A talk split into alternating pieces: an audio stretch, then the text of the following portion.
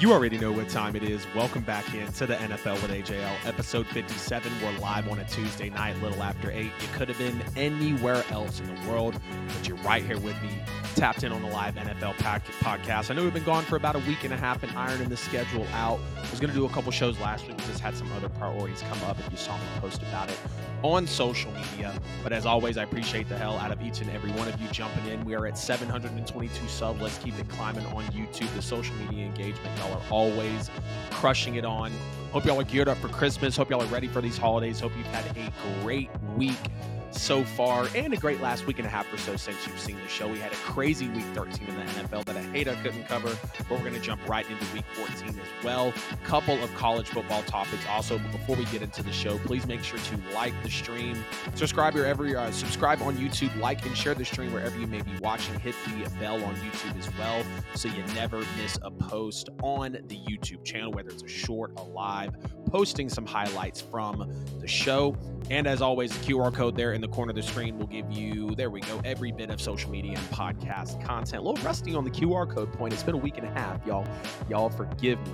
Uh, every bit of social media and podcast content at the NFL with AJL. Hashtag the NFL with AJL. I want to see y'all in the chat and in the comments. So get down there and let me know what you're feeling about the episode. Jayden Daniels wins the Heisman. I know I'm about a week late on the college football playoff rankings, but I can't not react to that. Seems like the Eagles are crumbling. The Bills edge the Chiefs. The Lions are looking like frauds and much more on the show.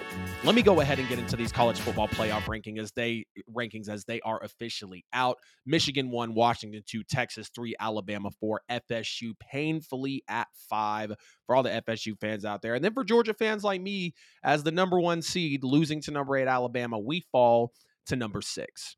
And of course, the biggest thing about this here is FSU being left out of the college football playoff rankings. And I agree and disagree with this. And, and y'all stay with me as we get through this topic here. FSU getting left out, of course, is very unfortunate. They go undefeated. They're a Power Five conference champion. They defy the odds with a second and third string quarterback, beating a top 20 offense in Louisville. Of course, like I said, taking home the ACC championship. Everything that they needed to do, they covered it. They did their job, and all they had to do was get in by the college football playoff committee. I feel horrible for FSU. I feel horrible for Jordan Travis. I feel horrible for Mike Norvell. Anybody associated with Florida State University, especially if you're wrapped up in the football program, I feel for you. I know it's painful to do your job all season long and be left out, whether we've seen it in sports in the past. Of course, never like this. But when a team does what they need to do and they don't get where they need to go and they've done everything in their control, it's going to really break the hearts of people that are associated with these teams. But I think if FSU beats Louisville more than they did, you know, 16 to 6, of course, was the victory there. They won by 10 points. And if Brock performed better than 55 passing yards, I believe the committee would have had a better uh, uh, feeling or vibe about putting FSU inside these playoffs. Are they the most? Are they one of the four most deserving? Absolutely. We're going to get into best four versus most deserving towards towards the end of this here. But you got to feel for Jordan Travis saying that he wish he would have broke his leg earlier on in the year. That way, people could see the type of team that FSU really is. And that was a little different for me because I've never seen a professional athlete or, you know, soon to be professional athlete, still a professional in my opinion. He's in college. They've got NIL now. I've never seen a professional athlete say, I wish I would have got hurt earlier so you guys could really see the type of team that we were. We see Mike Norvell very dejected in the room as they break the college football playoff rankings and they figure out that FSU is not included in that. And again, I think if FSU comes out, wins more convincingly, more than 16 to 6, their quarterback has more than 55 passing yards, I believe the committee would have been more willing to put them in. But when you look at the four teams that are in, and even if they put in the six teams, I believe FSU, even with that defense, even the way that they defied the odds, they would be the weakest team in the playoff. And I believe that's what the committee was trying to avoid. Of course, we heard that Alabama gets in because of, you know, the SEC money and and the rankings and the matchups and all. But realistically, we know FSU deserve to be in. And I believe if they win more convincingly to Louisville, they have a shot to get into the top four in the college football playoff. Now, of course, we see Michigan's room was absolutely deflated when they saw Alabama was getting in and not FSU. They wanted that second or that third string FSU quarterback. And I understand that because we can all sit here right now and say that Michigan is more than likely going to wipe the floor or excuse me, that Alabama is more than likely going to wipe the floor with Michigan. Alabama's just a better football team. I understand Michigan's at one, Alabama's at four. Michigan's been in the top four for a lot of the season. Alabama at certain points was lower in the rankings, of course, than they are now and, and, and what they were walking into the SEC championship. But should ha- should Alabama have made it in? Again, Michigan one, Washington two, Texas three, Alabama four, FSU five, painfully, and also painfully at six, the Georgia Bulldogs as well. I do believe that Alabama should have made it into these playoffs. They beat the back-to-back national champions. We haven't seen a back-to-back national champion in a while. They beat a team that had lost not lost in 29 games and the last loss they had was to the team that they lost to in the SEC championship. And I understand it was on a neutral site, but they did it in Atlanta, of course, where the SEC championship is consistently played. But to know that it kind of was a home game for Georgia and Alabama goes in there and does what they need to do. Very convincing win, knocking off the number one team in the nation. You can't keep a team out of competing for it all when they beat the best team in the country that's been the best team in the country at least by what the numbers say according to the AP poll and you know the college football playoff rankings before we got these you can't keep them out they hadn't lost in 29 games they were back to back national champions. They were a very dominant team. Now, yes, there were some times in the season where we saw them slip against an Auburn and against a Georgia Tech and against a against a Mizzou and you know a little little fluttering with the UAB. But Georgia was still an undefeated football team, and Alabama, as a one loss team, as an underdog, went in and beat them. And that makes them one of the four most deserving teams. Now, are they one of the four best teams in the country? Yes, I also think that as well. But Alabama did deserve to get in. Did FSU also deserve to get in? Yes. Two things can be true at the same time.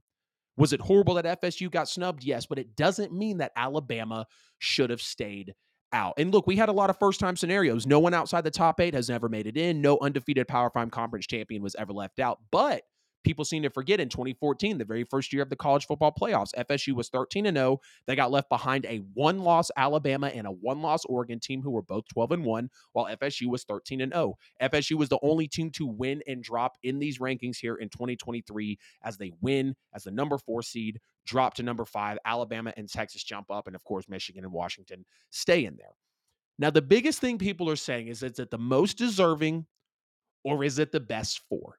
Well, the committee says the selection committee's task will be to select the best team. So from there, it sounds like the best four teams, rank them for inclusion in the playoff, and then they select the other bowl games and assign those teams to sites. You know, we got the Capital One Bowl with FSU and Georgia. We've got other bowls that are being played with all these other, you know, uh, seeds that are lower than the sixth seed as well. So is it the most deserving or is it the best four? You can sit on the fence however you want to with that. I, I haven't really decided still as I sit here, you know, uh, basically a week and a half after they dropped those ranking rankings. I haven't decided if for me personally, I would want it to be the best four teams or if I would want it to be the most deserving. But we'll break it down like this. If you ask me, the most deserving four teams in this were Bama, FSU, Michigan, and Washington. We've got three of those four teams in. Okay, that's fine. So if we're not most deserving, let's go look at best four. The best four teams, in my opinion, in the country are Georgia, Alabama, Washington, and Texas. And we're talking about the four best teams in the country. Georgia's been great all year. Alabama beat Georgia. Washington has been very solid all year, undefeated team. And Texas absolutely cleaned house in their championship game. Yes, they do beat Alabama back in week two. That's a lot of a different game. If you want to switch out Texas with maybe FSU or if you want to throw Michigan in, that's fine. I'm not going to be on Michigan being one of the four best teams. But I also can't be on FSU being one of the four best teams as well because I, again, I understand they defied the odds. You know, why win the games if you're just going to discount them? They defied the odds. They go undefeated. They win the conference champion, second string quarterback, third string quarterback win. But are we really going to sit here honestly with ourselves and say that FSU with a second to third string quarterback that is not nearly the same now as they were then, with a guy that came in fifth place in Heisman voting in Jordan Travis, we're really going to say that they're one of the four best teams considering where they're at right now? I'm sorry, but I cannot. I just can't do it. So is it the most deserving or is it the best four? Apparently, over the last decade, the College Football Playoff Committee has given us the best four teams. I think it's kind of been a mix and match of most deserving best four. Again, if you ask me the most deserving, Bama, FSU, Michigan, Washington.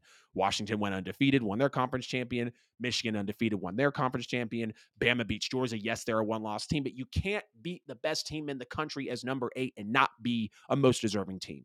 And then FSU, because of what they done, winning in their conference championship, defying the odds. But the best four teams in the country to me are Georgia, Alabama, Washington, and Texas. Y'all get in the chat in the comments. Let me know. Like I said, I know I'm a little late there. I'm going to be posting this. Um, I know those, you know, rankings dropped last Sunday. I'll probably be dropping these like Wednesday morning, but I had to cover the college football playoff rankings as I could not move past them. Jayden Daniels wins the Heisman Trophy, and I am so so, so happy for him. The most touchdowns in the country, the most yards in the country. Yes, he might have been one in three versus his. Uh, I want to make sure I have that right. Yes, he was actually one in three versus ranked teams. He lost to number eight FSU in week one. He lost to number 20 Ole Miss in week five. He won against 21, uh, number 21 Mizzou in week six, and then he lost to Alabama in week, um, I guess that's week nine. Yeah. So you know, I understand that he is one in three in top 25 play. I understand that he's got an eight and three record. I understand that he's not in the college football playoffs. And I'm also not going to sit here and say that Jayden Daniels was the best quarterback in the country. Do I think he's a top five to seven prospect in the class in terms of quarterbacks? Yeah, absolutely. But Jayden Daniels deserved to win this. There's not been a college football player since Joe Burrow who averaged 403 offensive yards per game with his legs and with his arm to do this. And then Jayden Daniels comes in and averages 412 offensive yards per game, whether it's with his arm whether it's with his legs. And, you know, Jayden Daniels is absolutely special, man. Again, he deserves to win this Heisman. He reminds me of a mix of Lamar Jackson with the speed, Jalen Hurts with kind of the size, you know, 6'4, 210, a little bigger than Jalen Hurts, if I'm not mistaken. The way he can kind of swivel in the pocket, be shifty. Kyler Murray with also the shiftiness as well. And you can even see a little bit of Joe Burrow in him also, as, you know, a guy that just likes to slip through the pocket, have these nice moves, good arm, very accurate, can read the field someone will trade picks for Jayden Daniels to take him on their team. Someone will bring him in and look to rebuild their franchise with the quarterback in Jayden Daniels. He is special. He is very fluid. He's very shifty. Someone will come in and take this 6'4, 210 pound phenom of a quarterback at a Louisiana State University who just won the Heisman and do something special with them in their franchise, of course. And I'm happy for Jayden Daniels transferring over from Arizona State. We see five of the last seven Heisman winners are coming through the transfer portal. This would have never been Daniels if he didn't leave Arizona State. It would have never been possible for him for starting out as a probably day three pick, day two pick, is now a bona fide day one pick, first round pick in the 2024 NFL draft. 4,946 total yards of offense, 3,812 passing, 1,134 rushing, and 50 total touchdowns on the year. 503 first place votes. Then we had Michael Penix come in, Bo Nix, Marvin Harrison, and then we had Jordan Travis. And all respect to Jordan Travis, but Marvin Harrison placed ahead of him in the Heisman voting. Yeah, Marvin Harrison got 21st place votes and Jordan Travis got eight. So it wasn't by much. But again, Jayden Daniels, Michael Penix, Bo Nix, Marvin Harrison, Jordan Travis were the top five. The next five were Jalen Milroe, who got four votes, Ollie Gordon the second, Cody Schrader, Blake Corum, and JJ McCarthy as well.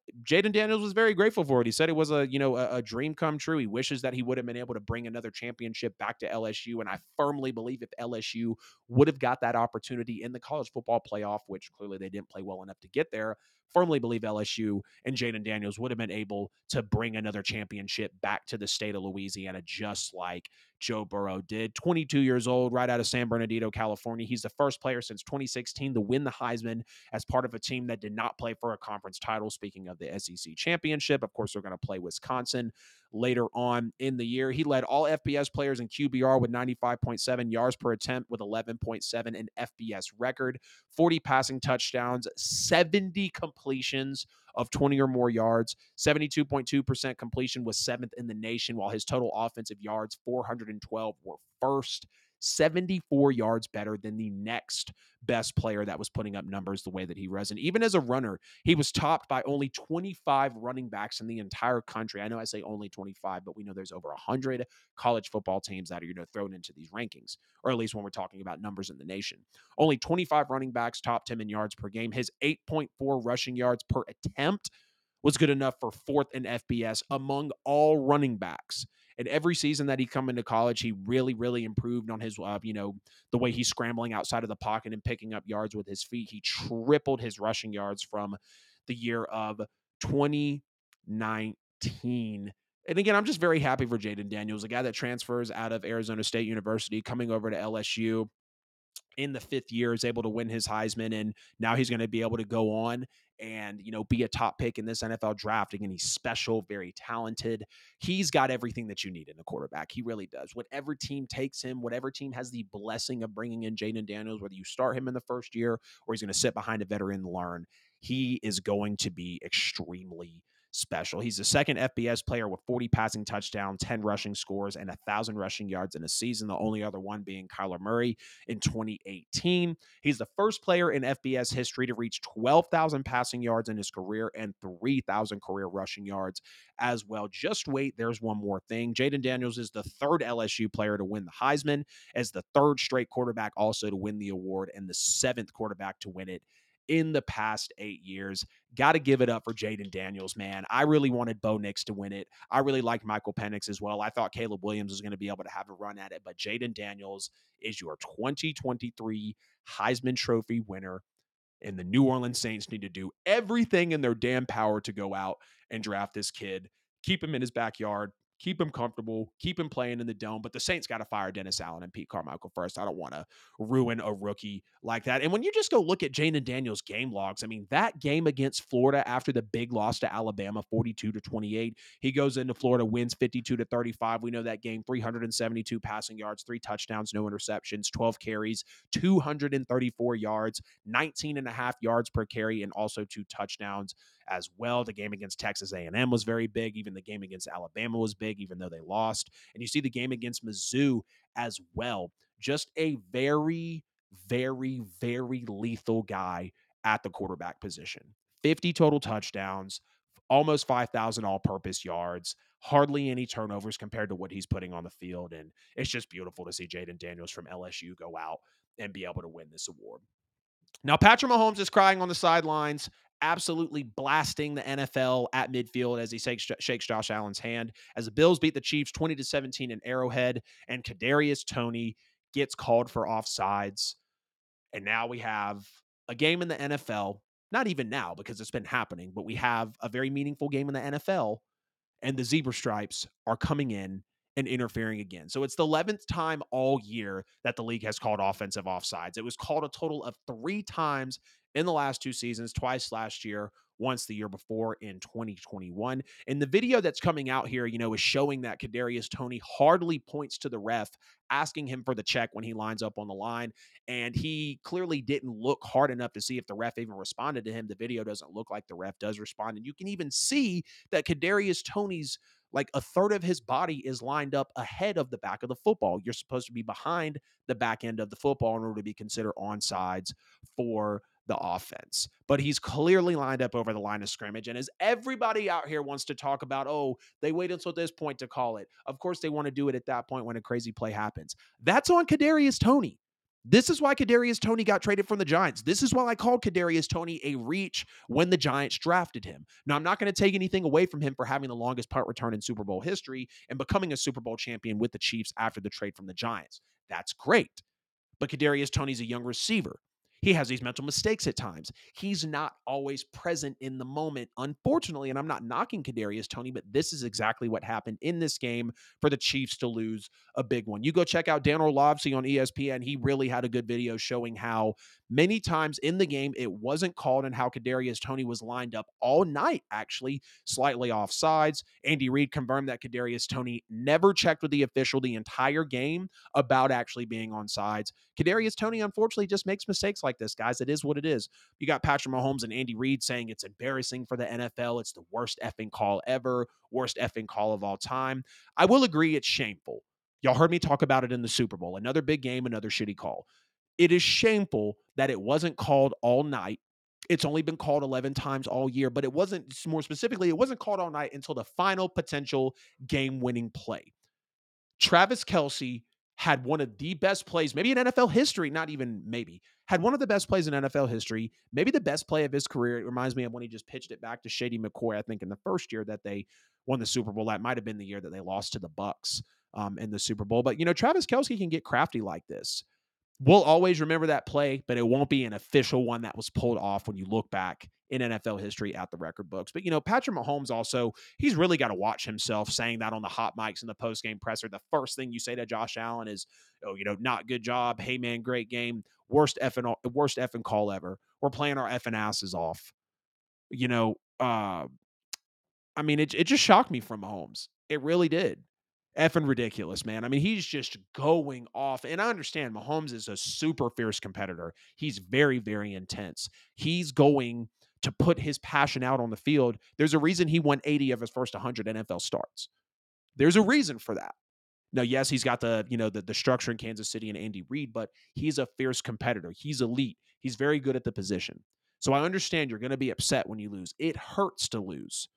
And I know he was looking to go up four to two in the last five years against Buffalo. Now the series is tied up three to three since 2020 with the Bills and the Chiefs matching up. But for that to be the first words out of your mouth because your teammate messed up, are you talking to Kadarius Toney about what happened?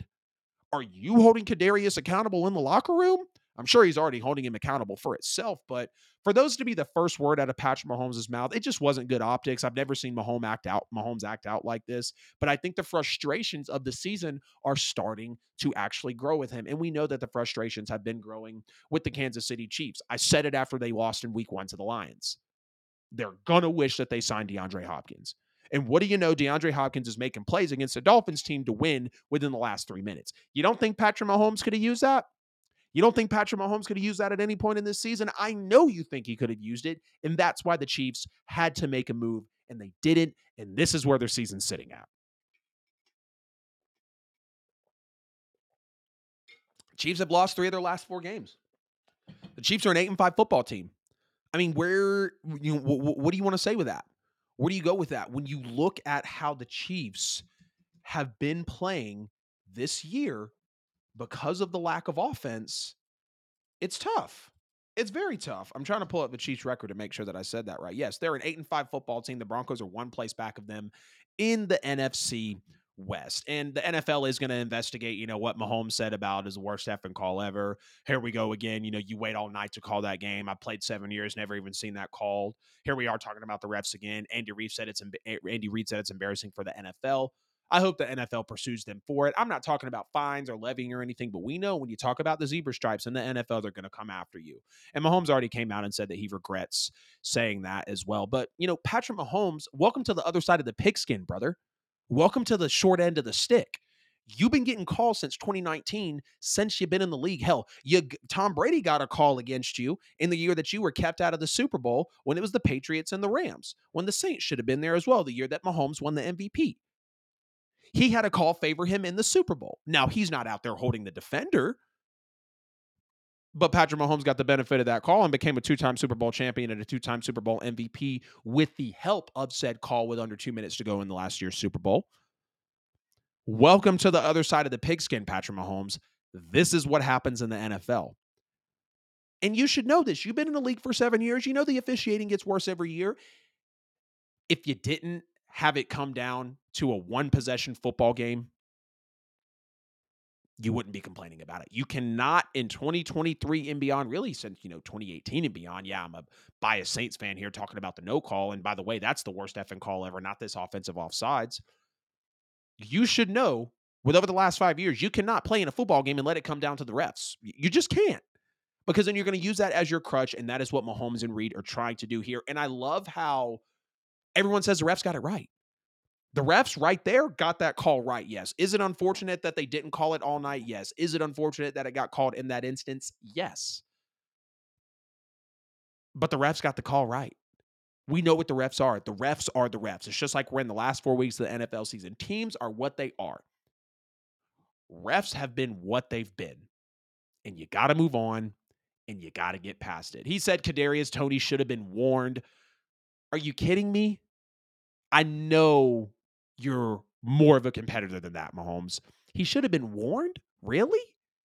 It's again, his job, his fault that he didn't clear it with the ref. The ref's not going to come to you and say, "Hey, buddy, get in position. Go ahead and back up, number ten or, or number nineteen, whatever number Kadarius Toney is." He's supposed to check with the ref, and then the ref clears him. He looked at the ref, pointed literally, just pointed and looked back.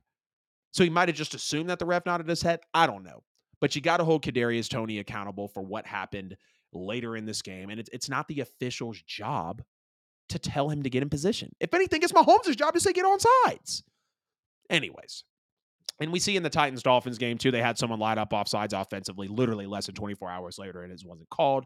So we know that the officiating in the NFL is, is, is bad. And it wouldn't even be an issue if the refs were just somewhat consistent here in the league. But now let's get into the game. Enough about the call. Everyone's up in arms about it. Patrick Mahomes is dealing with the league high 32 drops on the season from his pass catchers. 32 drops. The Chiefs are averaging 22 points per game, which is 11th best in the league. Pretty impressive if you, ask me, considering how the eye test has been with them all year. They don't have a lot of weapons. They averaged 29 points per game last year. Of course, they were first in the league, first year without uh, uh, Tyreek Hill, and they still did absolutely fine. But Mahomes can't do everything with nothing. Mahomes is special. He can overcome adversity. He can overcome dysfunction. But when you simply don't have talent or playmakers that consistently come through for you, I mean, it's Travis Kelce and Rashee Rice. They missed the hell out of Isaiah Pacheco. They need to make sure that Isaiah Pacheco's back soon.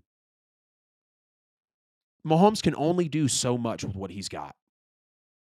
It's as simple as that. Took them almost 30 minutes to find the end zone on the ground in this game. They were down 14 nothing. Of course, the Bills jump out to a big lead. The Bills did rare back and end up winning this one 20 to 17 as they allow a 17 to 6 run to win. Talking about the Buffalo Bills there. You know, in, in the Bills, or excuse me, the Chiefs even had a couple of clutch sacks on Josh Allen in the fourth quarter, but they, you know, realistically didn't do much with it. Um, and it was the third state time in the regular season that the Bills actually won in Arrowhead. So shout out to Buffalo, shout out to Josh Allen, Sean McDermott. Winning in Arrowhead is not easy. And I understand Mahomes when it comes down to the playoffs, he's the one that's made it happen. He's the one that's taken them the distance when he's needed to.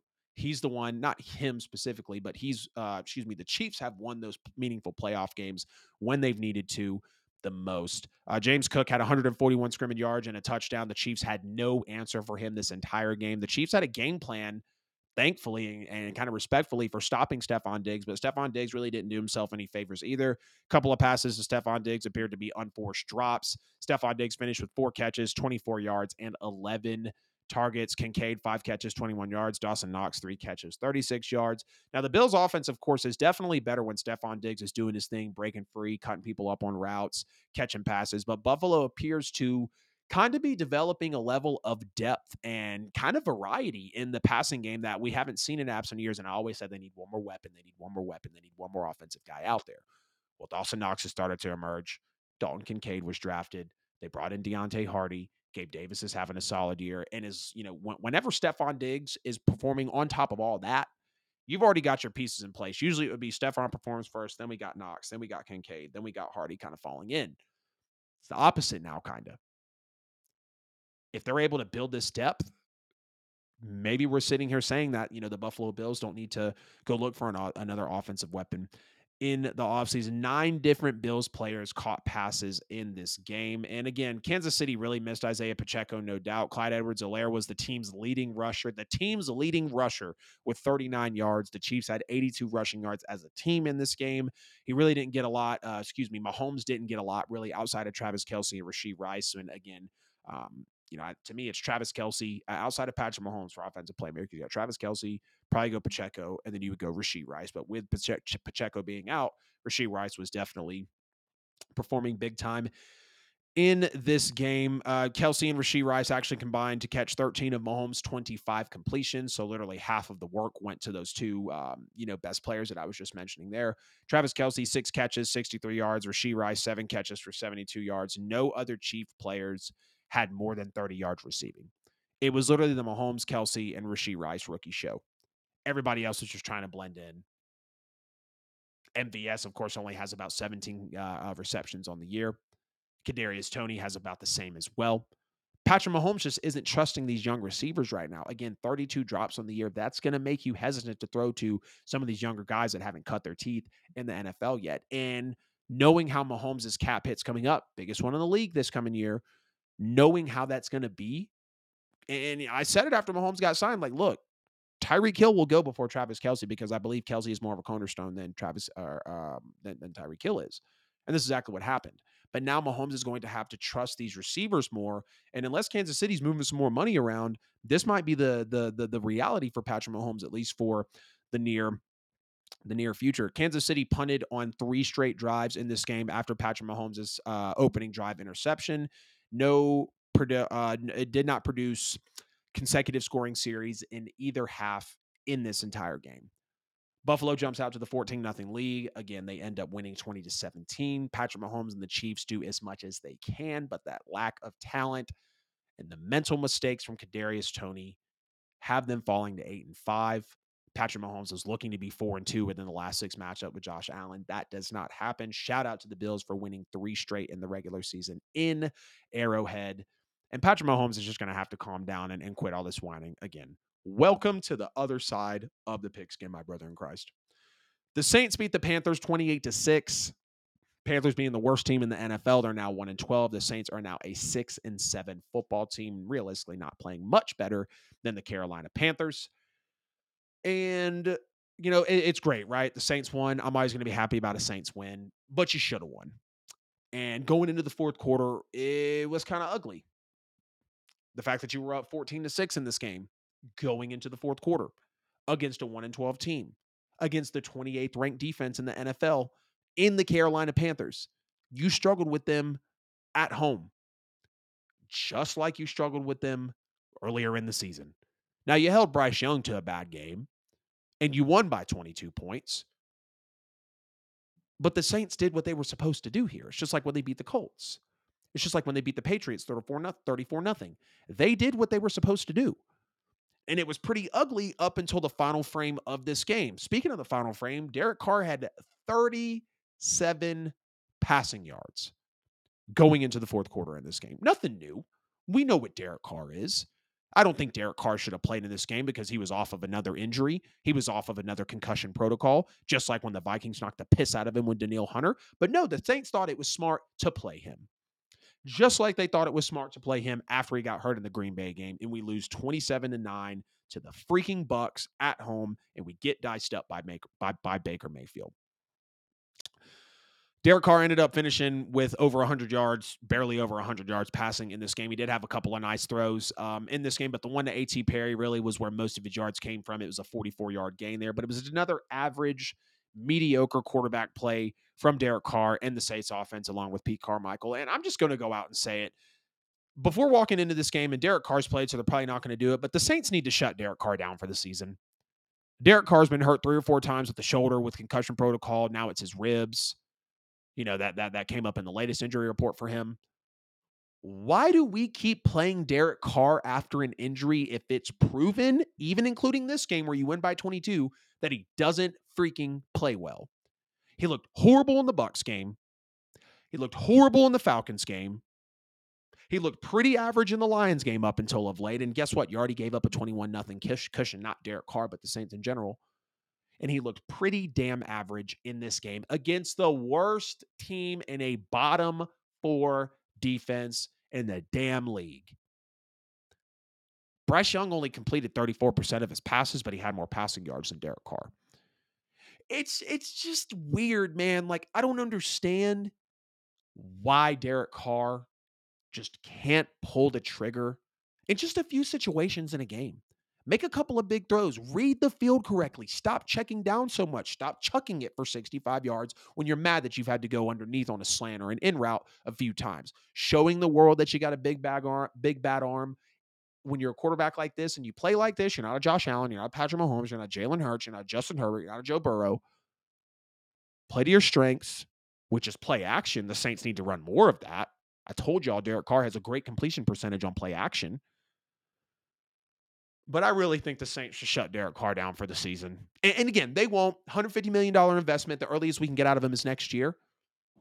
But for God's sake, at least see what you have in Jake Haener, who you drafted this year. You spent a draft pick on a quarterback. At least see what you have in him. We know what Jameis is, so I'm not even going to say put Jameis in. Unless you just want more of a entertaining type of game, then sure, put Jameis Winston in. But I'm I'm going to stand on it. The Saints need have need to, or they should have shut Derek Carr down for the season. He doesn't play well off injury. He's been concussed and hurt his shoulder multiple times this year. The O line is not doing him any favors, and I don't want the Saints to be the reason that Derek Carr's career is cut short or ended. And I don't say that in any rude way. But when I watch my quarterback get hurt three times in a year and he doesn't take a game off, it's going to make me question the coaching staff. I wouldn't care if it was Derek Carr or Daniel Jones. Why is he playing? I'm on the Jags ass for having Trevor Lawrence throw 50 passes. And he threw three interceptions and had a high ankle sprain in the game against the Bengals where they lose. That type of stuff just irritates me. Derek Carr and Erik McCoy beefing on the field. Dennis Allen says he's glad the guys got the balls to fight it out. Hey, I respect that. But when your players start getting into it on the field, and I'm and I'm not going to dig too much into it because you know we've seen Brady and his players get onto it on the field. We see Brees and some of his players at times, at very very small times, get into it on the field. Patrick Mahomes, Josh Allen, these fierce competitors, these are grown men putting their lives on the line and putting their manhood out there to play this physical game of football. So I'm not going to say, oh, they're imploding because Erik McCoy and Derek Carr are are going back and forth. But does it mean something? Yeah. It absolutely means something. I'm sure the offensive line is frustrated as hell with Derek Carr. I'm sure Derek Carr is frustrated as hell with the O line. I'm sure the whole offense is frustrated with Pete Carroll. And the energy is just starting to flow the way that it is here. But I do think Dennis Allen kind of doesn't want to face what's happening. He's like, oh, we're making too much of it. Let's move on. And it's because of Dennis Allen's reputation as to why we feel like this about him, because he's not a very, you know, disciplinary, standard culture type of guy you know and it's it's it, it it it means something. I will say that it definitely means something. You still got the boos raining down. It was horrible in the Lions game. The boos were still raining down in this game. You got Michael Thomas tweeting about how A.T. Perry's open, about how the offense isn't the greatest. And when you have a guy like Michael Thomas tweeting the way that he has, and Dennis Allen says they're going to handle it in house, Michael Thomas goes and delete the twit deletes the Twitter. I want to know what actual type of discipline happens for Michael Thomas. Because remember when Jimmy Graham was trying to pull all that stuff after a great tight end season, we traded him. We did the same thing with Brandin Cooks. We did the same thing with Junior Galette because people respected Sean Payton and the authority that he had and the relationship that he had along with the front office. And people don't even bat an eye to that for Dennis Allen. I'm not going to say her like and broke a record and say the obvious thing because we know Dennis Allen, Pete Carmichael, Mickey Loomis, the whole team needs to go. Tear down to the studs, rebuild it because the Sean Payton era is not coming back. And outside of the Sean Payton era, we were jokes. We were the Aints. And I hate to say that. I still tear up when I watch the 2009 Super Bowl highlights. Make fun of me if you want. I love this team. But I'm going to keep it real with you about what we're putting on the field and the state of us right now. It's about time that the Saints and this coaching staff realize that Jimmy Graham was signed for more than just nostalgia. They will now realize that Jimmy Graham being re signed with the Saints this year, the fans were excited because we know what Jimmy Graham's capable of. We know he's a big red zone target who can score touchdowns when he needs to. And it took the Saints and this coaching staff three straight losses to finally fully activate and utilize Jimmy Graham. He's got four catches for 30 yards and three touchdowns on the year. 75% of the time he catches a football, it's a touchdown. And it took the Saints 13 games to realize that. He was a healthy scratch, being inactive, not playing. And we're like, why? Why did we even sign him? Him if we're not going to play him when we clear a place where we struggle. We're not a good red zone team, and uh, we're not a good offensive red zone team. We're not. And four catches, three touchdowns. And that's how the, the Saints have to realize that when you have players that can benefit you and you put them in the right schemes, because he caught a touchdown in the game against the Lions. He caught a touchdown earlier in the year against the Packers. And what do you know? You put him in and he catches a touchdown in the game against the Panthers. It just makes the coaching staff look even worse. It's very, very questionable to see that. He's a red zone threat, even though he's old. He's still a huge tight end. And that's what his game was built on. And ironically, the Saints are two and two when Jimmy Graham is active. And of the four games he's been active, three touchdowns. It's just a horrible look per per usual for the New Orleans Saints. Again, the Saints did win, but they put up 207, 207 total yards of offense against the 28th, 28th ranked defense in terms of yards per game. Scored 14 points in the fourth quarter after only being up 14 to 6. Your special teams gives you a touchdown, and it's another ugly offensive outing. The Saints scored one touchdown in the first 54 minutes of this football game.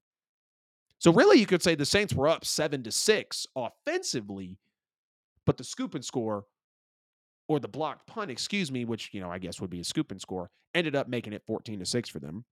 And, you know, the defense did tighten up throughout this game. Again, Bryce Young had one of his worst career days ever. But the defense almost got busted on the back end quite a bit in the first quarter. Bryce Young was taking some deep shots to Jonathan Mingo quite a few times. I had Adam Thielen out there a time or two. And it's like those couple of throws could have changed the course of the game. Now they didn't, but you're really getting beat on the back end like that from a 1 and 11 football team. It just, it's a horrible look. It just doesn't make any sense. I hate to be in this state of mind with the New Orleans Saints right now. But well, one, I didn't even watch the Lions game fully. I didn't even really watch it at all because I expected us to lose 21 nothing. I was like, oh, look at that. First seven minutes, 21 points. They're going to put up a 50 burger on us. How they might put up 80 on us. And then people are going to be talking about the Saints like they were the Broncos. I was really hoping the Lions would put up 50 points on us so we'd have a clear cut reason to fire Dennis Allen and Pete Carmichael because it started off 21 nothing. I'm just at this point now to where I need the Saints as a team to show Miss Benson and Mr. Loomis why DA and Pete can no longer be here. And we've already got enough of a sample size, and it's already bad enough but I honestly want the Saints to lose more than they win over these last few weeks to get a better pick in this loaded quarterback draft and to have even a bigger sample size so we can let the staff go. Because the Saints clearly think right now, at least Miss Benson and Mr. Loomis, as delusional as Mr. Loomis is, they think that they have the guys in the building to make it happen. And in terms of coaching staff and quarterback, no, they don't. In terms of trenches, no, they don't.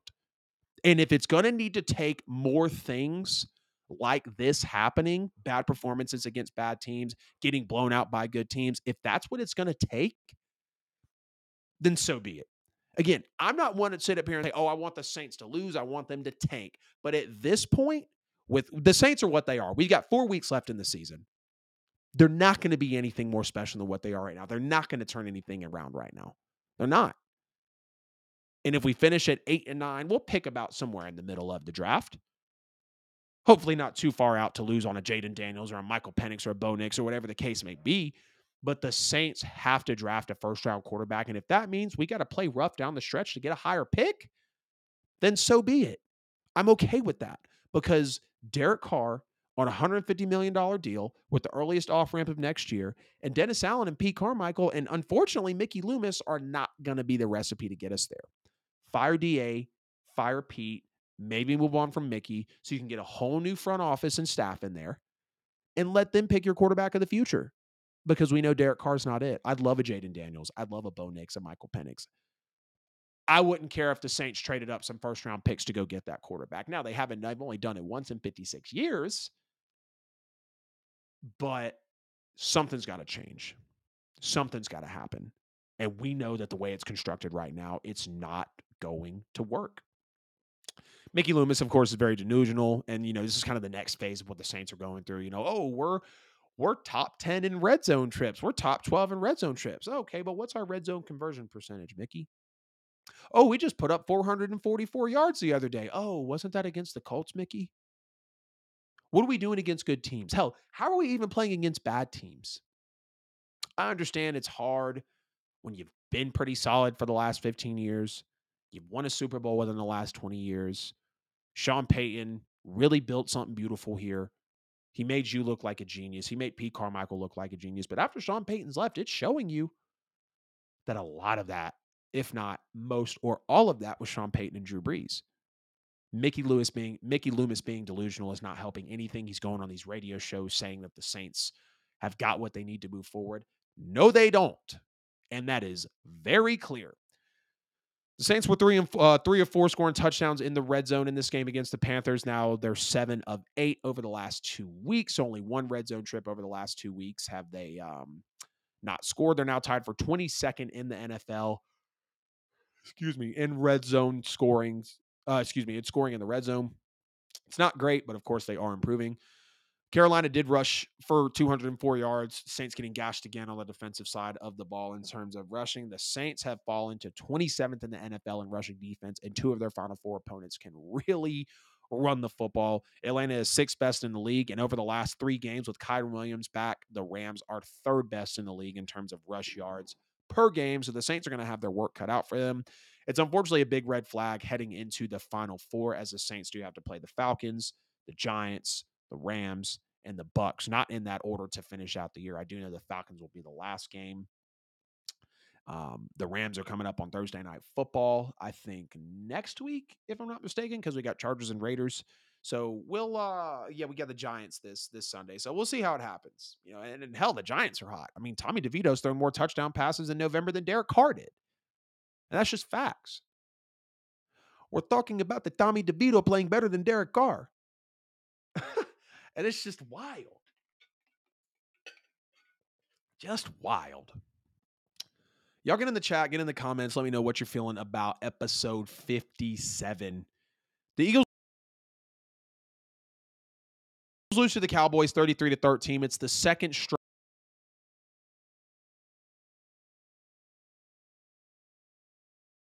Every bit of the difference in this game. Their back end can definitely be had. Their secondary is poor. We've had Sam Howell dice him up twice. Dak Prescott's diced him up now twice. And these turnovers and drop passes in this game were just such a difference maker for Philly. You had Jalen Hurts fumble on the 20 yard line on the first drive. You had A.J. Brown drop a ball at the four yard line on the second drive of the game. That was huge. That really could have put Philly in position. A.J. Brown then turned around and fumbled on the first drive of the second half. DeVonta Smith drops a touchdown in the third quarter. DeVonta Smith fumbles in the fourth quarter at the 10 yard line. You you just can't beat anybody in the NFL playing like that. Now, I will give credit to the Eagles. I love the fake punt to set up a potential touchdown drive, but not, uh, you know, of course, there was no dice after the drop by A.J. Brown. It just turned into a field goal. Now, A.J. Brown did have another nice grab up the sideline in this game that ended up in a field goal as well. And, and just simply put, Philadelphia could not finish the job against Dallas in this game. They couldn't. Dallas outcoached them. Dallas outplayed them. They pushed them around. Dak Prescott outplayed Jalen Hurts, and, and Dallas was just the superior team in this game, and they did not let anything get going for Philadelphia. Two field goals. Two field goals. Shout out to Fletcher Cox and Jalen Carter for coming up with the strip sack on uh, Dak Prescott to give them those seven points. But the offense did not score a touchdown in this game. Secondary was carved up all night by Dak Prescott. Dak made plays left and right two field goals. two field goals for these Philadelphia Eagles, man. And like I said, I'm worried. I'm worried. Now they're 10 and 3. The secondary is not performing well. They've got a good bit of issues going on with this football team. All three of the turnovers happened in Cowboys territory while they were driving down the field to be able to score. The Eagles touchdown, again, the only one of the game is defensively the three turnovers were the most for the Eagles in a game since week six. And now the Cowboys are sitting atop the NFC with the San Francisco 49ers. Both of those teams absolutely demolishing the Eagles 42 to 19 in the week before. Now 33 to 13 here with the Cowboys. And, uh, you know, the Niners destroyed them. The Cowboys whopped the Eagles, but the Niners have blown out the Cowboys. So by default, common opponents, you're going to put your San Francisco 49ers at the top. But Dak Prescott is playing at a very, very high level right now 22 touchdowns, two interceptions. Now, given uh, Washington, Carolina, New York, Giants, and the Rams are four of those seven last games that he's played, but still, his last seven games 22 touchdowns, two interceptions. Dak has 28 touchdowns and six picks on the year. 69% completion, 3,500 yards, and a 107 passer rating. Again, I know it's the Commanders, the Panthers, the Giants, and the Rams in four of those seven games, but still, Dak Prescott has played his life out in this season. It's the best year he's had as a quarterback. He's in the MVP conversation, rightfully so. And I think Dak Prescott will have a really good chance to win it. Uh, I think Tyreek Hill would have to fumble the bag over last month of the season. I think it's Tyreek Hill's award to take home. But Dak Prescott playing the way that he is, It's it's honestly remarkable. He's making big throws. He's very accurate. He's controlling the offense. And I don't think I've ever seen Dak Prescott play at this type of level in his NFL career. Cowboys put up nearly 400 yards of offense. They went 9 of 16 on third down against the Eagles. If you don't count the kneel downs, Dallas scored, Dallas scored on 7 of their 9 possessions on the night. And you know, I'll still give credit to the Eagles. They've still went 10 and 1 in back-to-back seasons. They've still won four of their six toughest games down the stretch while having a new offensive and defensive coordinator and having the league's hardest schedule after, having the league's toughest schedule last year. I've got them winning three of their last four. They might lose to Seattle, but this secondary is very, very porous, and they've got through that tough stretch of their schedule. And I think the Eagles could be in a good position by the time they step into the playoffs, barring they can fix some of these things that have been hampering them over the last month or so. The 49ers blowing out the Eagles showed the Cowboys exactly how to do it. Get your playmakers in space. The Eagles aren't very great on the edge when it comes to speed plays. We saw some of those end arounds. We saw some of those screen passes. We saw some of those, uh, you know, run plays that are around the edge that the Eagles just couldn't get around there, seal the edge, and stop the backer or the, you know, the receiver, the player from picking up what was originally six or seven yards, turning into 15 to 17 yards. And the Cowboys realized that. Get your ball to your playmakers in space and let them do the rest get their secondary on their heels and just have them kind of reeling all night, which isn't very hard. And you've got the Eagles in a position to actually beat them. When you look at the Eagles right now, the things that are actually hampering them, uh, you, you know, you look at their five weaknesses on this team right now turnovers, pass rush and pass protection. So just your trenches overall. If you can't get to the quarterback or protect yours, you're not going to win a lot of football games in this league. Third down defense hasn't been too great lately and their playmakers just aren't making very many plays. Their stars are not playing like stars. Their great players are not playing great. AJ Brown and DeVonta Smith fumbling and dropping passes in this game. Jalen Hurts fumbling and turning the ball over. Your three best players right there, arguably. Of course, you've got a you know D'Andre Swift that gets in the mix as well. They're just not playing well. They're not playing complementary football, and that is a recipe to not be solid in this league. And it's happening right now as we speak about it on the show with the Philadelphia Eagles. It's the fifth consecutive game the Eagles have trailed by double digits at some point, and that just shows you that the Eagles have a lot to clean up. I'm glad that the Eagles are going through this part of the season, though, and really just overall as this kind of era and, and, and part of the franchise. Y'all know I'm a big Jalen Hurts fan. Nick Sirianni's done a hell of a job, and, and I think the Eagles are one of the best teams in the NFL. I still do, even after two back to back blowout losses. Now, yes, does it put them down in the rankings? Yes, does it make you worry about them? Duh. Why wouldn't you worry about them when they started 10 and 1? Now they're 10 and 3 in danger of losing three in a row like the Niners did. But they're going to have to grow through this. Jalen Hurts has an immaculate record in his first 30 starts of the league. Jalen Hurts has played very well since he's been named the main starter of the Philadelphia Eagles. But you got to go through this adversity. You have to struggle some. You have to get punched in the mouth a time or two in this league in order to go further and punch others in the mouth in the postseason in this league. The Detroit Lions have been frauds for the past month in the NFL. And as much as I hate to say that, because I really like the way the Lions have been playing, they defied the odds in week one. Now, yes, it was without Chris Jones and Travis Kelce. But the Detroit Lions have been playing like frauds for the past month. They really have. And the Cinderella story, unfortunately, is starting to unravel and come to an end. They almost lost to the Bears a few weeks ago. They lost to the Packers. They almost blew it to the Saints, and then they lost to the Bears badly, 28 to 13 in this most recent game. And you know, the Lions haven't been right since Baltimore absolutely laid it on them 38 to 6 back in October. Jared Goff was sacked 5 times. He had 53 pass attempts, no touchdowns, and an interception. Jared Goff has 7 touchdowns, 5 picks and has been sacked 10 times in his last 4 games. It's tough. Very very tough right now for the Detroit Lions. And again, I hate to see a team that has played so well all year just start to unravel really after Thanksgiving. Like, leave it up to the Detroit Lions to Detroit line it up on Thanksgiving and just get their asses handed to them by the Green Bay Packers. The Lions still have to get through some growing pains as well. They have a very young, very talented roster. They have a veteran in uh, uh, Jared Goff. They have a very respectable coach in Dan Campbell that a lot of people around the league really, really like. We just heard the poll about how many coaches would actually want to go play for Dan Campbell because of how he coaches his teams. But the Lions are going to have to get through this as a team. Again, get punched in the mouth so you can punch people in the mouth later on in the fight. It's a marathon, not a sprint in the NFL. But over the last month, the the the Lions have not been playing like the Lions of late.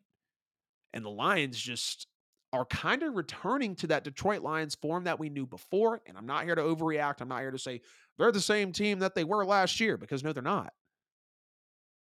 They're better than that. They're just coming across some tough games right now. Yeah, we know the Bears are one of the worst in the league, but they've improved to a 5 and 8 record. My Saints are bad, we know that. The Packers are starting to come around, so, you know, maybe that's a justifiable loss, but all four of these should have been wins for them. No question about it. All four of these games should have been wins for the Detroit Lions. And if you want to talk about what's actually been hampering the Detroit Lions over the last few games, they're slumping. There's no question about it. It wasn't always turning out like this. They were 5 and 1 coming off four straight wins of 14 points or more. So of course you're not going to say that a bad team does that because they don't. But since then, they've just played very very sloppy football. You, you you can't even deny that at this point. They're four and three over the last seven games, and, and both sides of the football have really started to show you things that are not very great. The first six games of the year, they had six turnovers, one turnover a game. In the last seven games that they're four and three, they doubled that. They're having two turnovers a game, 14 turnovers in the last two game uh, in the last seven games versus six turnovers in the first six games. The Lions have been very, very turnover prone in the last seven games. In fact, teams that same and the Browns Pressure on the quarterback, great coverage, a punch out from a defender. The Lions have just fallen victim to it all here recently. The main issue has really been pressure too. Through the first six games, Jared Goff was pressured on 32.4% of his dropbacks. Now in his last seven games, that pressure percentage has went to 37.4%. So I know it's only another 5%, but every bit of pressure you can get on a quarterback, it's going to help your team. If you can get to the quarterback and protect yours, you're going to win a lot of football games in this league. Whether you have great talent or average talent, it starts and ends in the trenches. Jared Goff under pressure, his QBR is very, very bad. And it's been like that for a lot of his career. And when you take a look at the numbers, it's very unfortunate. Since the bye week, Jared Goff's QBR under pressure is 0.6%. That's less than one, excuse me, QBR quarterback rating, not 0.6%, 0.6. That's less than one on a scale of one to 100. It's the worst mark in football by far. He's posted a minus 25.7 completion percentage over expected when he's under pressure over that stretch. He's gone 10 of 36 for 60 yards, and he's taken 10 sacks in that time. So, you know, it is fixable for sure. But at this point, your offensive line is going to be what it is. They're going to need to get Frank Ragnow back soon so they can really start to help out with that. We know the center is a very, very pivotal piece. We got Graham Glasgow as well at right guard. Not we, but they. Uh, Graham Glasgow is a very, you can even say their most efficient offensive lineman maybe out there. It's a very good combination when the two of them are able to be out there as well. But when you look at the Broncos, Vikings, and Cowboys that are coming up, the Lions have four straight games against teams that can pressure the quarterback and force turnovers. The Broncos, first in the NFL in takeaways, 18th in sacks. The Vikings are 13th in takeaways, 14th in, ta- 14th in sacks. The Cowboys are 7th in takeaways, 8th in sacks. Now, the Lions secondary. First six games, they were allowing 60.8% completion percentage, 5.7 yards per attempt, eight touchdowns, six picks, and a 79.6 passer rating. The last seven games, they're allowing 65% completion, 7.9 yards per attempt, double the amount of touchdowns. Now, they have cut the picks in half, thankfully. Um, or not, not thankfully. They've intercepted the ball less They've almost doubled up on the touchdowns, and the passer rating is about 20 points higher, 108.3. Since week seven, the Lions ranked 31st in passer rating allowed, 31st in pass defense DVOA, 34th, 31st in drop back EPA, and 29th in success rate. So people are able to throw the ball all over them when they're in coverage, and that is a prime example of why they've been reeling in the last few weeks. And then the third quarter for the Detroit Lions. They've been horrible in the third quarter this year. If you look at their overall point differential by quarter, plus 24 in the first quarter, plus 30 in the second quarter, minus 38. That's a 68 point swing from the second to the third quarter. Minus 38 in the third quarter, plus 16 in the fourth quarter, and minus six in overtime. they do have the edge in each quarter and you know by a pretty significant margin of course when you look at it on here but the third quarter is just absolutely horrible for them and that's the quarter where you come out of halftime make your adjustments and try to play as a better football team. Lol at the title choke versus titans. Titans were going to play hard since frank wycheck died. Yeah absolutely bro. No question about that. Rip frank wycheck one of the main players of the music city miracle when it happened at the time we're about to talk about titans and dolphins here in just a second, man. But the Lions playing this bad at this point in the year, I don't know if there's a way to fix it, really. Of course, you know, Fr- Frank Ragnow can come back, but are they going to be able to fix the third quarter woes? Excuse me, I'm not sure. Are they going to be able to fix the coverage woes? It's usually pretty hard to turn your secondary around in the last quarter of the NFL season, in the last four or five games of the year. Can they do it? Yeah, of course they could. Anything is possible, but will they do it? Is the question. We don't see it happen very often in the NFL. So we see the Cinderella season starting to unravel for the Detroit Lions. Very unfortunate. Their pass protection, their turnovers, uh, their pass coverage, and also their third quarter woes are a big reason why the Detroit Lions are not playing very solid football. Here we go, Wesley. The Titans beat the Dolphins as Miami melts with under three minutes to go, blowing a 14 point lead. Rolled out is absolutely hilarious. I don't even know if it's true, but I'd like to believe it is. I did the math. It's about 23 years of NFL games, if I'm not mistaken, based on what they said um, here. So again, the Titans beat the Dolphins. Miami melts with under three minutes to go. They blow the 14 point lead. Coming into the game, the Dolphins were the only team in the NFL without a loss to a team with a losing record. The Dolphins are the first team in NFL history to lose a game in regulation while winning by 14 points or more with less than three minutes to go in the game. The previous teams were 17,561 and 0 before Monday night. With this happening, 760 plus teams have lost consecutively with this happening. Or really, you could, you know, now that I say that, it doesn't sound correct. 17,561 consecutive teams had one being up 14 month 14 or more with less than 3 minutes to go. The Miami Dolphins managed to make that 17,561 and one after this game. So very very bad. You know that you're not supposed to blow a lead like this in the NFL. The Dolphins had the momentum off the top, too. I mean, pick six off Will Levis in the first quarter. Defensive lineman literally picks it at the five, runs it in. Will Levis looks kind of shaken. It's like, okay, Miami's going to be able to run away with this. We just saw them blow the commanders out of the water, put a 40 burger up on them.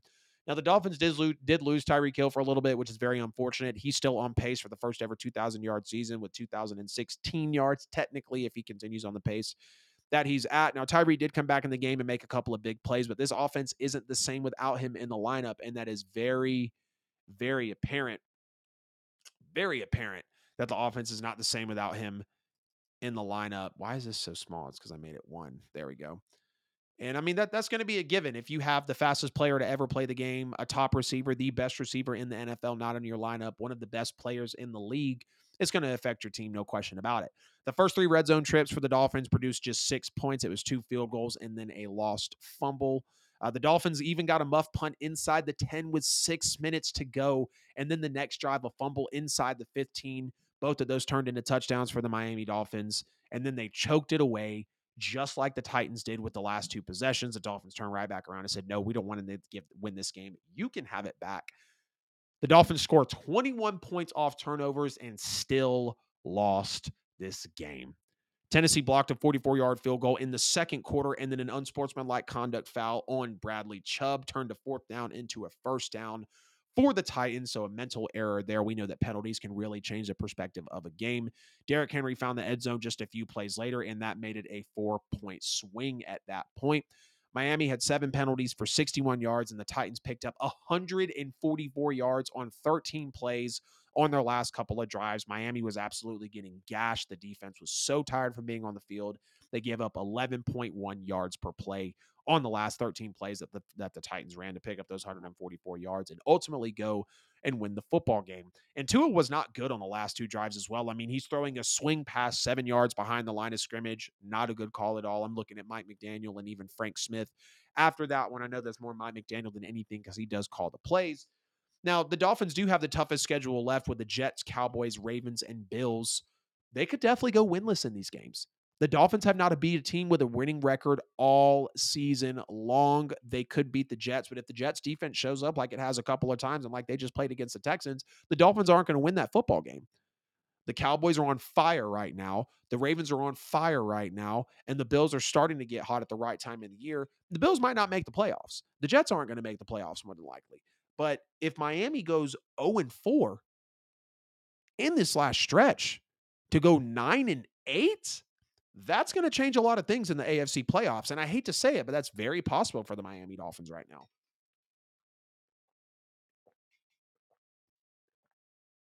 Toughest schedule in the NFL the last four weeks Jets, Cowboys, Ravens, Bills. It's about to get real daunting and real scary for Miami right about now. Now, thankfully, Miami doesn't require any outside help to achieve the top seed in the conference to become the one seed in the AFC. If they win each game, that would give them a 13 and 4 record in the head to head tiebreaker over the current Baltimore Ravens, who they play in week 17. Miami's two game lead in the division means a week 18 win over Buffalo would result in the team's first division title since 2008. But Will Levis in this game, man, I mean, you got to give credit to him. You got to give him a shout out. You know, Will Levis being the second round pick, everything we heard from him in the draft, not wanting to be in the war room in the second day, putting mayonnaise in his coffee, not really being that solid of a guy coming out of college, in my opinion. Lazy form, didn't like his tape, didn't like his combine, didn't like his pro days. And it just sounds like I'm a Will Levis hater, right? And when the Titans picked him, I was like, you just had Malik Willis, who was a very top prospect in that draft, you know, next to Desmond Ridder and whatnot. Of course, there was Bryce Young as well. Well, never mind. That was, uh, you know, Bryce Young just came in this year. Let me get my years correct. Will Levis is playing pretty solid football at this point for the Tennessee Titans. DeAndre Hopkins is making catches. Derrick Henry's taking the you know taking the pressure off him being a great running back, and rightfully so. Mike Vrabel's got this team in a decent position where yeah they're not going to push for the playoffs, but they're going to play you tough. They're going to make they're going to get physical with you. They're going to push you around. You always know that you were in a game with the Titans by the time you're done playing them because that's how Mike Vrabel coaches. And that's been the thing about the Dolphins. If you can push the Dolphins around, which they were in this game, you can beat them. But Will Levis is looking amazing this early in his career. He's comfortable, he's decisive, he runs his offense well. He was only sacked one time, so he had a lot of time to get rid of the football in this one. Uh, 23 of 38, 327 yards, absolute money. But the Titans' defense was also very good as well. Miami was 4 of 13 on third down and 2 of 5 in the red zone. Even more impressive, the Titans were ranked 27th in offense and 25th in scoring offense. So 27th in offensive yards per game, 25th in offensive points per game. They drove 75 and 64 yards against an exhausted Miami Dolphins defense who ranked sixth coming into the game. And they scored the two critical touchdown drives to upset the Dolphins in one of the biggest upsets of the year. And now we have to take a look at the Miami Dolphins of okay, you can't beat good teams. You got three of the last four teams coming up on your schedule are pretty good. They're all going to be in the playoffs outside of the Jets, and you know, of, of course, maybe the Bills as well. I do think the Bills could possibly sneak in. And now you lose to the Tennessee Titans at home in a game that was a gimme, or at least should have been a gimme. And and because one player and Tyreek Hill goes out, it's that drastically different. And I'm not discounting that because I understand how the league works. Like you lose a premier player, you lose a star player that puts up points for you, puts up stats for you, you're going to look different. And they played without Tyreek Hill for large chunks of this game. But knowing how they choked in the final three minutes, I don't know if Tyreek Hill would have made a difference really because that defense was gassed. They were exhausted they were not going to be able to pull this game out. And now we have a team like the Dolphins losing to the Titans. So it's like, okay, we know you can beat bad teams, but you just lost to a bad team. You blew a lead to a bad team. And now you're about to go pay the Jets, Cowboys, Ravens, and Bills. If the Dolphins are lucky, they'll go two and two in that in those games and go 11 and 6. They could possibly go 9 and 8. I don't think they're going to win out. I'll give them the benefit of the doubt and have them go in two and two and eleven and six. But if they go ten and seven it's going to be a way, way different swing of things for Miami, especially as it gets into into the postseason for the AFC. But the Titans again beat the Dolphins as Miami just crumbles, blowing the 14 point lead. 17,561 teams had one when they were leading with 14 points or more with under three minutes to go in the fourth quarter. And the Miami Dolphins said, Hold my beer. I will be able to make this one historic. And we'll go on and lose this game. Last topic of the show Justin Herbert's out for the year with a fractured right index finger, which is on his throwing hand. And the season was over, anyways, for the Chargers. They were mm-hmm. five and seven. Now they're five and eight after this game. The offense averaging eight points per game in the last three games. They've scored 10, six, and seven points in their last three games. They've lost seven of their last nine. Their only wins on the season are the Bears and the Jets in the span of the last nine games. And when you look at it, when you look at all of the wins for the Chargers, they beat the Bears, the Jets, the Vikings, the Raiders, and the Patriots. And the Patriots, they beat six to nothing that's where the Los Angeles Chargers are at at this moment in the season with a Justin Herbert, with a loaded defense, with a Kellen Moore. That's what the Chargers are. The season was already over before this even happened to Justin Herbert. And with this happening, it's just a dagger right into it. Levis is looking like a top 10 quarterback. Uh, not necessarily. Megan, what's up? Good to see you. Thank you for hopping into the show. Um, but yeah, I mean, losing seven of your last nine, only beating the Bears and the Jets in that span. The Vikings, Raiders, and Patriots are their only five wins all season, of course, next to the Bears and the Jets. The Chargers are just not a good football team. The Chargers needed to get Justin Herbert and O line like yesterday. We've been talking about Justin Herbert being able to be protected. We've talked about it with Joe Burrow as well. Now, the team is middle of the pack in sacks given up at 31, and there's about five sacks that they give up per game.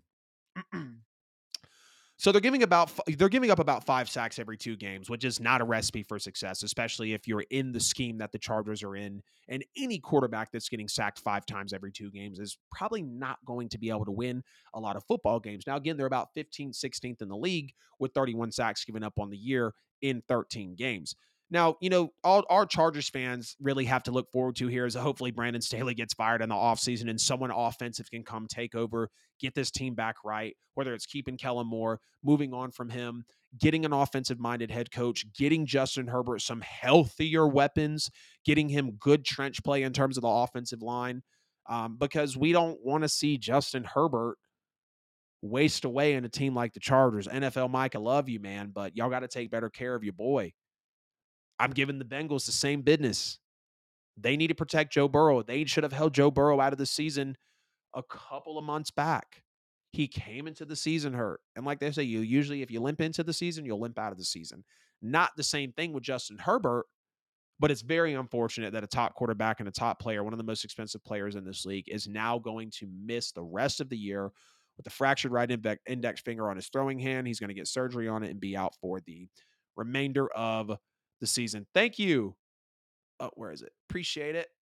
Thank you for uh, shouting out the Space Jam jersey. Shout out James Cooper Fisher, working a good bit back in the day with each other at Grays and here. Go check him out over at Palmer's if you're in Peachtree City. He loaned this to me quite a few years back and uh, just haven't been able to move off of it since. Now, the Chargers' remaining schedule, they've got the Raiders, Bills, Broncos, and Chiefs. I think there's a chance that they could win versus the Chiefs and the Raiders just based on how the two teams have been playing lately.